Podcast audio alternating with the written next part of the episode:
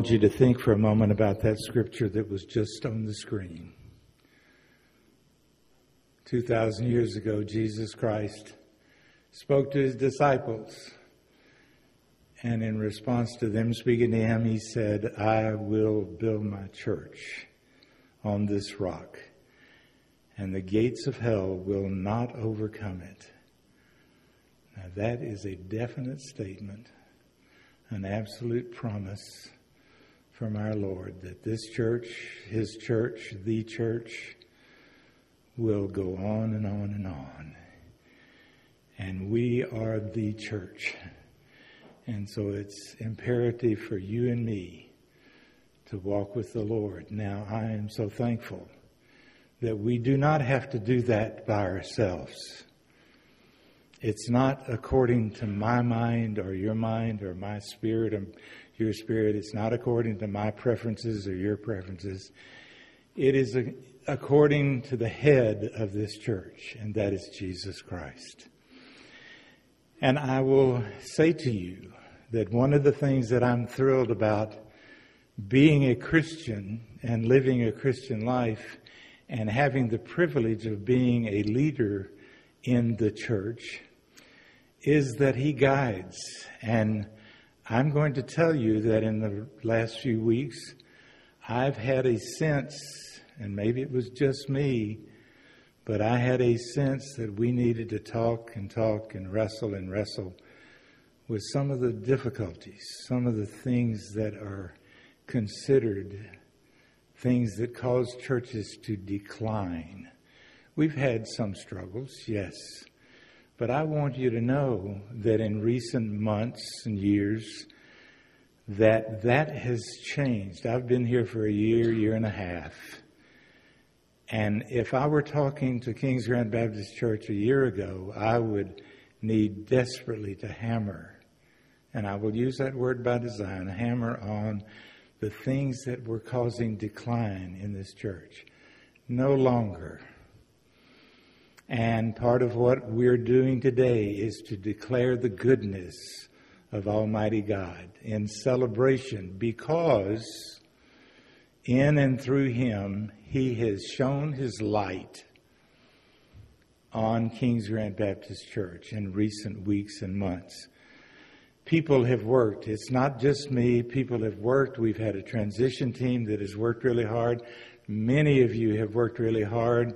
Our leadership is where our staff has worked really hard to declare the fact that this is God's church in the midst of that, last Sunday evening, in this room, this place was packed. I hope all of you were there. Many of you were here. And from front to back, side to side, this church had gathered in a special call business meeting to hear what God was doing and what the people of God in this church were doing. And that what they were going to do. And we were so thankful. You will hear from Ryan Anderson a little bit later today. But Ryan sat right here before this complete packed house and shared vision and shared information and shared hopefulness with power and a real sensitivity to what the Lord wanted to do in this place, in this church, and in this community. And then, through his request and the transition team, we made a motion for people to just support. No big changes, just support the effort of moving forward with a vision team for investigating, for talking to people, for listening to you and listening to our community and looking at things that would help us to know how to fulfill God's mission for Kings Grant Baptist Church. And then we voted, and I sat right here as the moderator of that business meeting, and I had the privilege of looking at this packed house. And the vast majority, we didn't count, we didn't have to. The vast majority, when we asked for a vote for positive, everybody in favor of supporting that, hands went up. You couldn't even see to the back of the room. There were so many hands. And people didn't go, no, they went, and that is a blessing. That is a statement of God's love and care and for His affirmation of what is happening through His Spirit and through His guidance among His people here at Kings Grant Baptist Church. And so I stand before you very thankful to be able to say that I am right here to celebrate. And I just came, you know, I'm not really good on titles and all like that, but I work on it because people like that. But the title for today is Walking in the Light and Celebrating the Goodness of Almighty God. And that's what we're going to do today through scripture, through music, through people speaking, not just me, but some of our folks are going to share good words of testimony and their impression about what God is doing in this place. And so we're glad that you're here. And I just pray that as I read these scriptures and we move toward this worship time, that you will join us in prayer and in spirit. It says in John, the first chapter, in the beginning was the Word, and the Word was with God, and the Word was God. He was with God in the beginning. Through him all things were made. Without him nothing was made that has been made. In him was life, and that life was the light of men. The light shines in the darkness, but the darkness has not understood it. And then Jesus said in John 8, when Jesus spoke again to the people, he said, I am the light of the world. Whoever follows me will never, will never walk in darkness, but they will have the light of life. And then it says in 1 Peter 2, but you are a chosen people, a royal priesthood, a holy nation.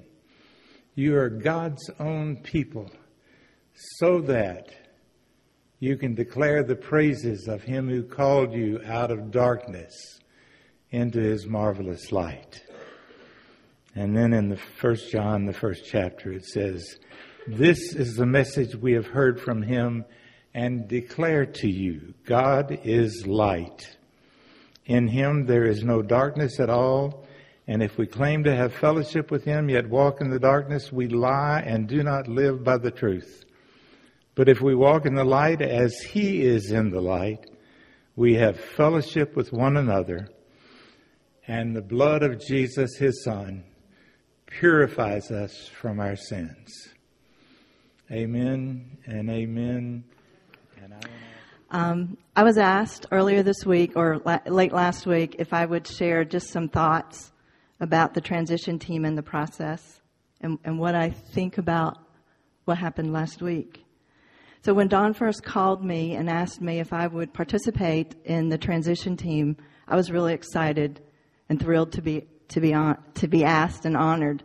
Um, glad to say yes. I've, I've, i saw it as a way that I could use my years of experience, the knowledge, the training that I had, in order to help our church. For 30 years, I've worked for the Bridge Network of Churches, which was formerly called the Norfolk Area Baptist Association, which was previously called the Norfolk Baptist Association. So I work with about uh, 96, 97 churches from the Maryland uh, border on the eastern shore and as far west as Richmond. And so covers a, a large territory, covers a whole uh, span of different types of churches. And so for 30 years, I've worked with churches that were healthy and thriving and growing. I've worked with churches that were unhealthy, dying, and desperate. I've worked with churches that were 200 years old and trying to figure out what the next chapter was like. And I've worked with churches that were a dream in someone's heart.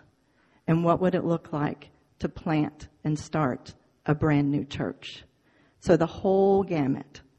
I've worked with. And one of the things that I've learned is it comes down a lot of times to one decision. One decision. Uh, about 28 years ago, right, not long after I got here, I was working with a church I was part of a strategic planning team. We worked with them for about six months, came up with a tremendous strategic plan for five years. And when the strategic plan was presented to the church in business session, they voted no. They voted not to reach out to their community. They voted not to spend their money on those people. Within eight weeks, every young family, with the exception of one, had left that church. And when they finally woke up, one of the older members said, How do we get them back? And I'm like, You don't. They're gone. Another church I worked with, they were um, talking about doing community outreach. And we were meeting with the pastor one day, and he said, Kim, we've got $80,000. This was 28 years ago. We've got $80,000 that we can use. And I'm like, great. And we started putting together a plan, bringing in a staff person, intentional community outreach endeavors, creating committees, teams, all of that kind of stuff.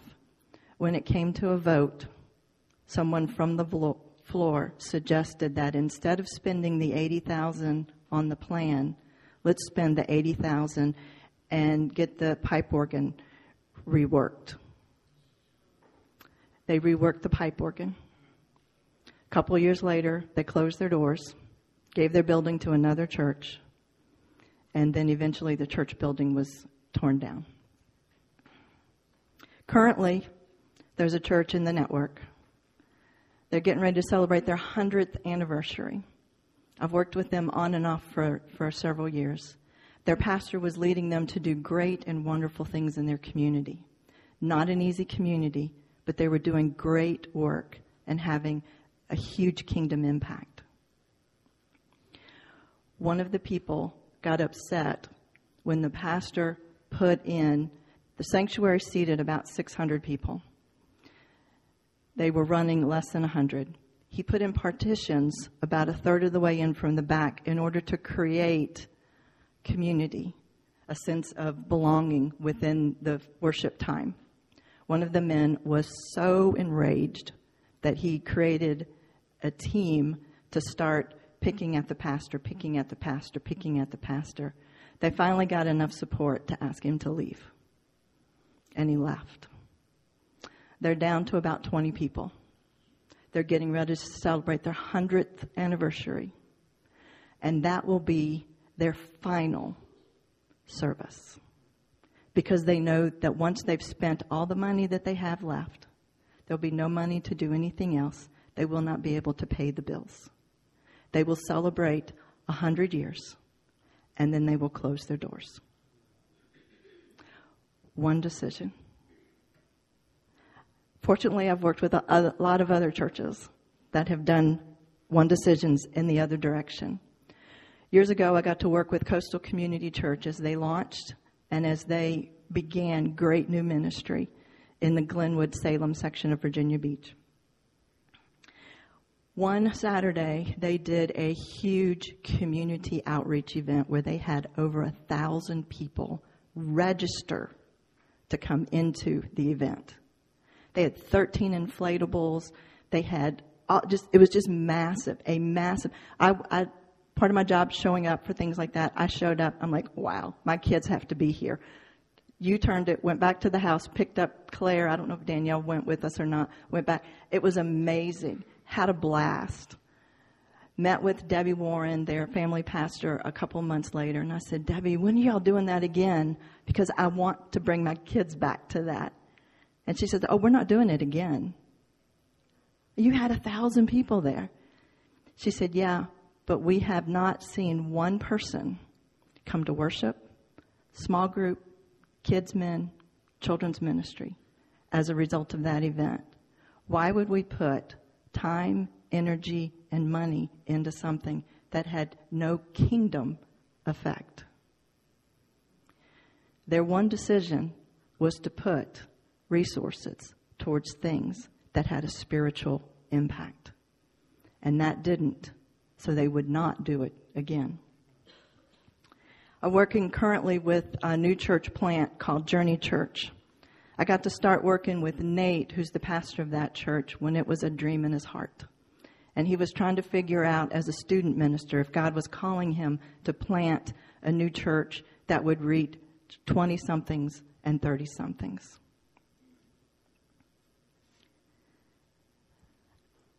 As I meet with them, their whole purpose is to bring hope, healing, and wholeness to the lost and hurting in their community. And why would I know that? Because their decision is, as a staff, as a church, everything they do is to bring hope, healing, and wholeness to their community. Whether their community is geographical, whether their community is relational, whatever their community, hope, healing, and wholeness. Whomever I'm working with, whomever I'm meeting with, whomever I'm talking to, those three words come out. And that's, that's how they identify if what they're doing is working. Is it bringing hope? Is it bringing healing? Is it bringing wholeness? Their decision hope, healing, and wholeness to the lost and the hurting. While I was working with the transition team, really enjoyed it, was challenged with all the work, enjoyed the, com- the community, enjoyed the research, enjoyed all of it. But I kept getting anxious as we got closer and closer to drawing to a close, anxious, because I knew at some point we were going to have a decision to make. One decision. And I was afraid that we wouldn't choose. I was afraid that we would turn our backs on what God was calling us to do. I was afraid that King's Grant would choose to die. And it would be slow and it would be painful, but it would be a choice for death. And then last Sunday night, last Sunday night, you received what Ryan said, the information that was presented. And even though some of it was hard to hear and hard to even accept, you voted to move forward. And now I have hope. I have hope that we have made the first hard decision. I know there'll be more decisions that have to be made, but the first, most difficult one has been made. We've turned a corner as a church. We recognize that we need to move forward with a healthy future of honoring God, of building His kingdom, of reaching the lost, which seems very, very much like what King's Grant was started to do on the Little Neck Peninsula. So thank you for voting to move forward.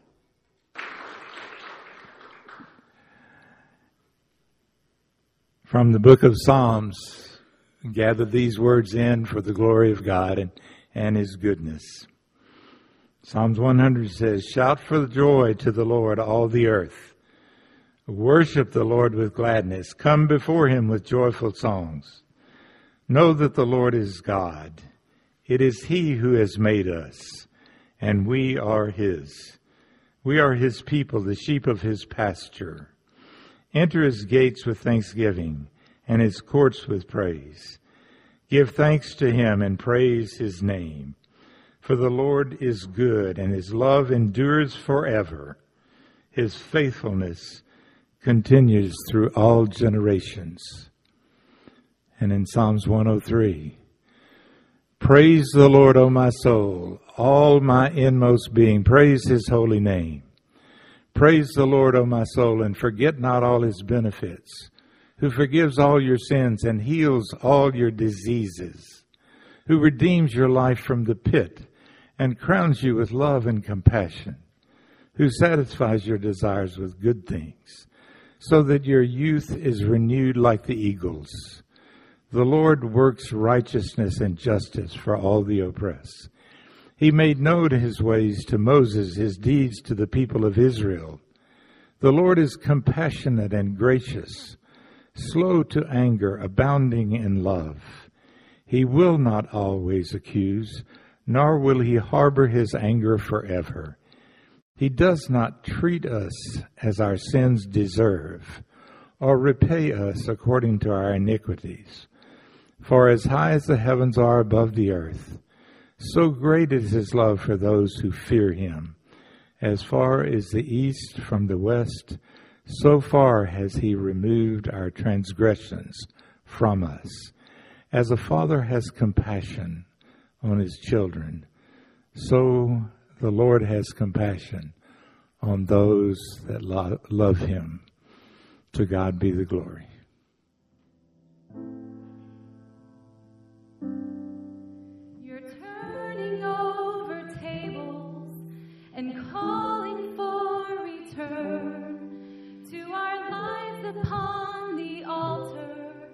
The things we did at first.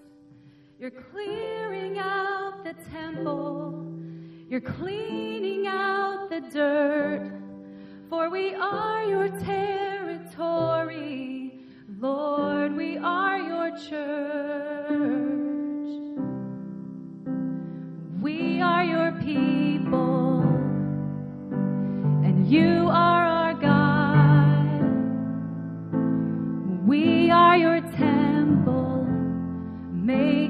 Make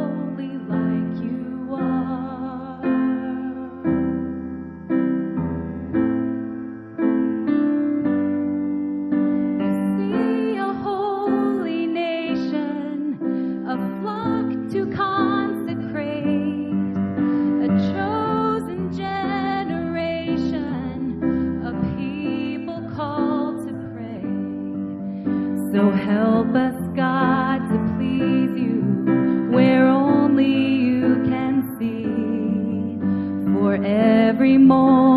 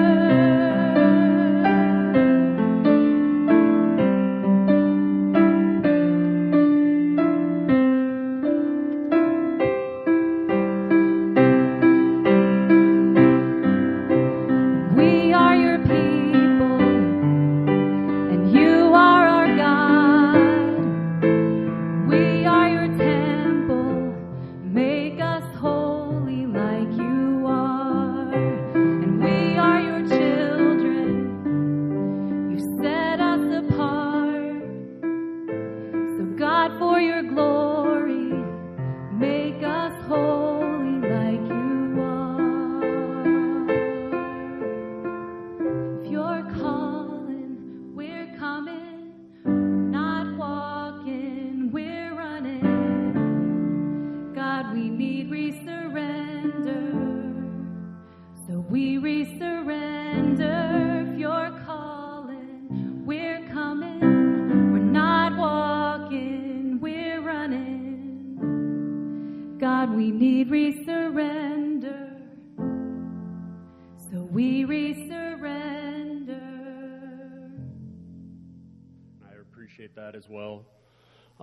Very hopeful and encouraged um, where this process is going to go.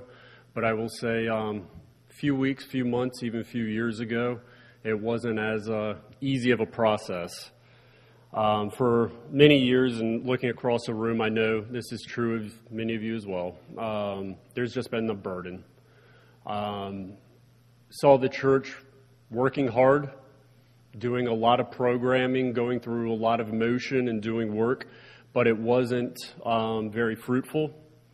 Um, you'd see each individual ministry, um, I can specifically speak to the youth ministry, just always making these tweaks, trying to improve it. How do we make it better? And you'd feel like you start getting traction, and then you'd walk down the stairs from um, Sunday school with the youth, and there's parents of youth begging their kids, Do we have to go to worship? Mm-hmm. And um, it was just the sort of thing we couldn't even meet the needs that they would show up. So it was this burden that we were carrying. And um, as this transition team was going on and everything, I kept feeling the um, urge do we push this? Um, is this the right time? Is this where we bring it up? And it was a struggle. I talked myself out of it many times, um, to be completely honest. I'm spouse of staff. It'd be better received if it was someone else. Um, I shouldn't take my focus off of the youth. I need to keep it there. And um, I talked myself out of it uh, multiple times, but um, God kept pushing and um, kept asking me to trust Him. And this month I was reading um, Ezekiel, and it really kind of summarized um, what I'd experienced.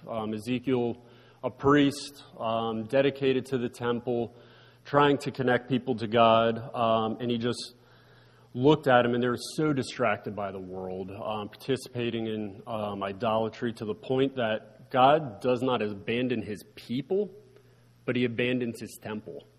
And um, his presence actually leaves it.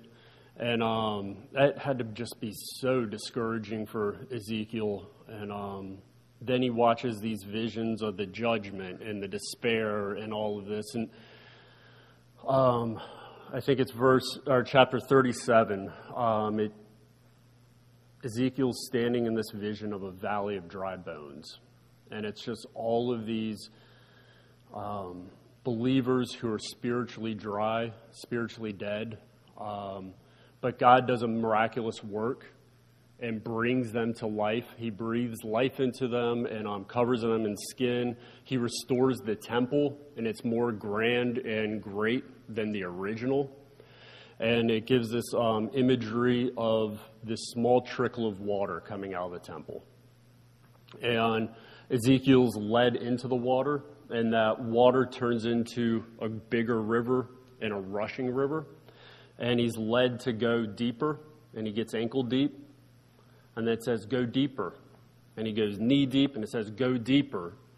And he winds up where he can't stand, he has to swim, and it says the rivers can't be crossed.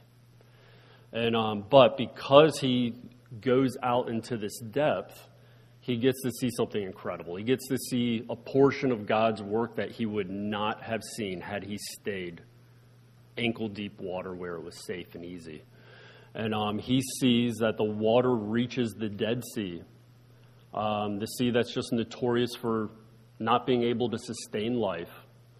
But yet, when the river of living water hits it, it teems with life. It's full of sea creatures. The banks are packed with trees and vegetation and these fruit trees. And um, he's able to see what living water is able to do and restore what is dead and bring life to it. And this past couple of weeks has actually been very um, encouraging for me. It's been very refreshing. Um, it's been a um, up and down process, like I say. I've talked myself out of it many times, but there has been a lot of um, refocus, a lot of repentance um, a lot of rejuvenation. And before this morning, I actually had not heard the song that my wife sang, but there's resurrender in that. And I am excited about um, what God can do through this process for the church. Um, the administrative changes, the changes to certain aspects of Better Reach Families, all of that. But I think more than anything, what I am most excited about and hopeful for is that God's going to work in everyone the way He has me. I know so many of you feel like you're standing in that um, valley of the dry bones right now. You just feel spiritually exhausted. And um, I am so excited for what God can do. Um, I do think um, we're on a the edge of refreshment and revitalization.